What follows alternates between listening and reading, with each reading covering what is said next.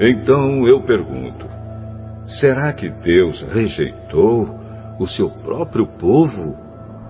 É claro que não.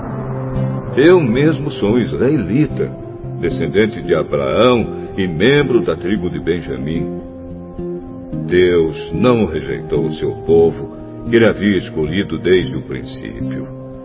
Vocês sabem muito bem o que as Escrituras Sagradas dizem naquele trecho em que Elias acusa o povo de Israel diante de Deus. Elias diz assim: Senhor, eles mataram os teus profetas e destruíram os teus altares. Eu sou o único que sobrou e eles estão querendo me matar. O que foi que Deus disse a ele? Ele disse: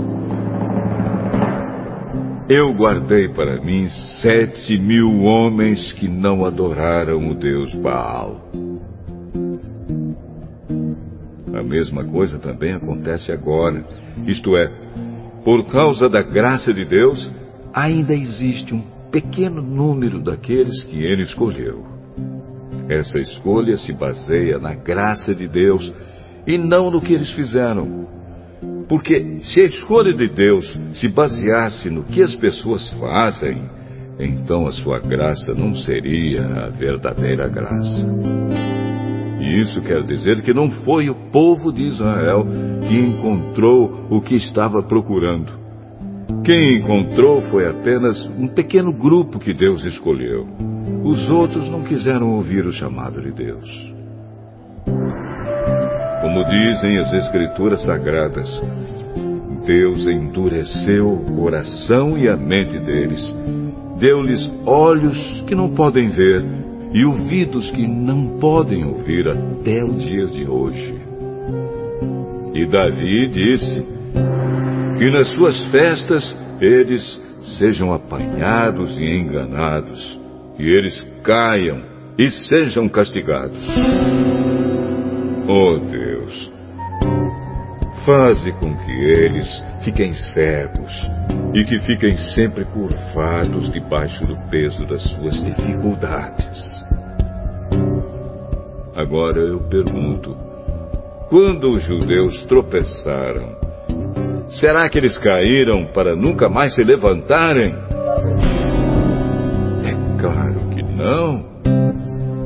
Mas porque eles pecaram, a salvação veio para os não-judeus, para fazer com que os judeus ficassem com ciúmes deles. O pecado dos judeus trouxe grandes bênçãos para o mundo, e a sua pobreza espiritual trouxe ricas bênçãos para os não-judeus. Então, quando se completar o número de judeus que voltarão para Deus, as bênçãos serão muito maiores ainda. Agora estou falando a vocês que não são judeus. Enquanto eu for o apóstolo dos não-judeus, terei orgulho do meu trabalho. Talvez eu possa fazer com os que são da minha própria raça fiquem com ciúmes, e assim seja possível salvar alguns deles. Porque, quando os judeus foram rejeitados, o resto do mundo se tornou amigo de Deus. O que acontecerá então quando eles forem aceitos? Os que estiverem mortos receberão a vida.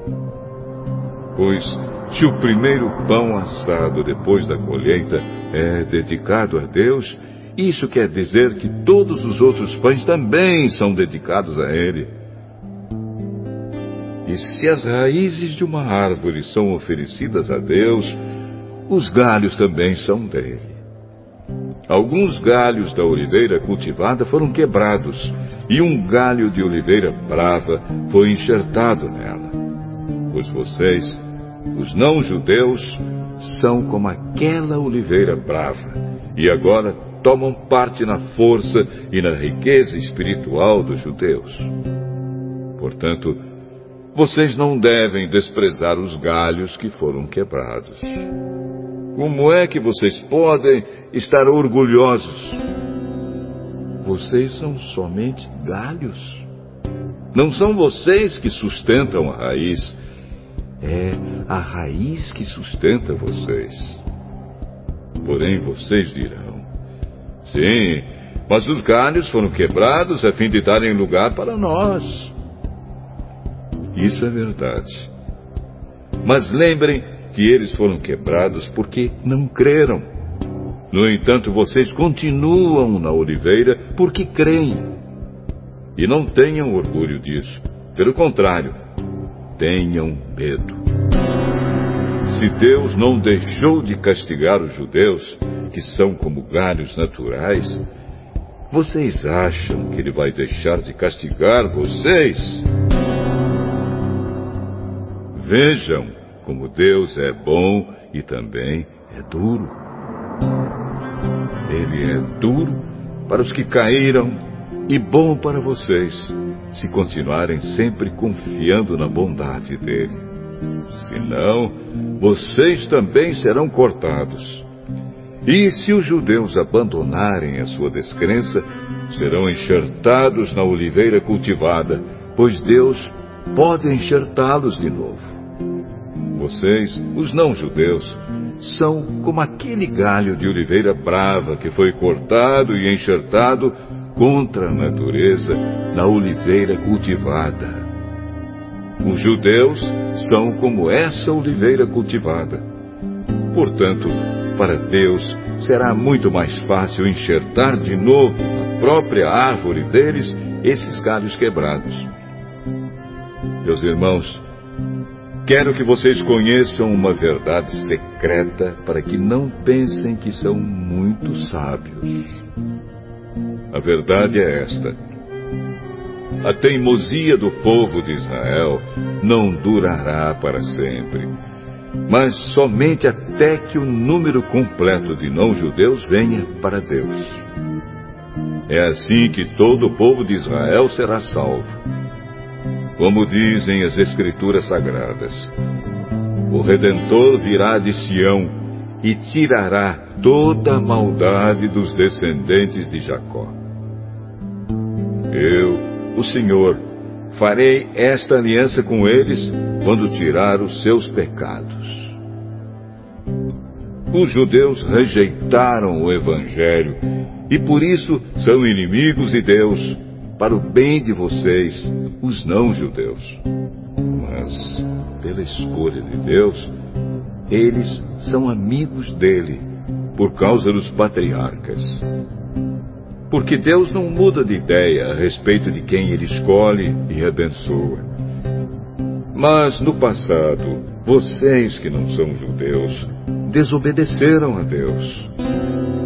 Porém agora, vocês receberam a misericórdia de Deus por causa da desobediência dos judeus. Assim, por causa da misericórdia que vocês receberam, os judeus agora desobedecem a Deus, para que eles também possam receber agora a misericórdia dele.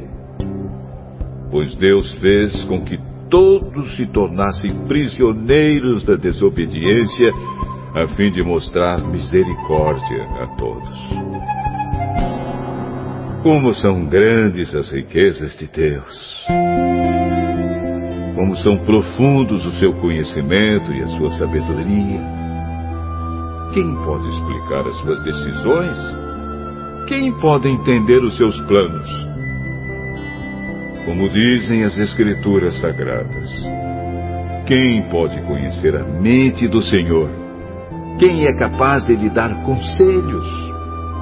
Quem já deu alguma coisa a Deus para receber dele algum pagamento?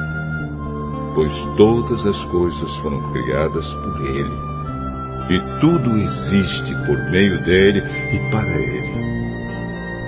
Glória a Deus para sempre. Amém.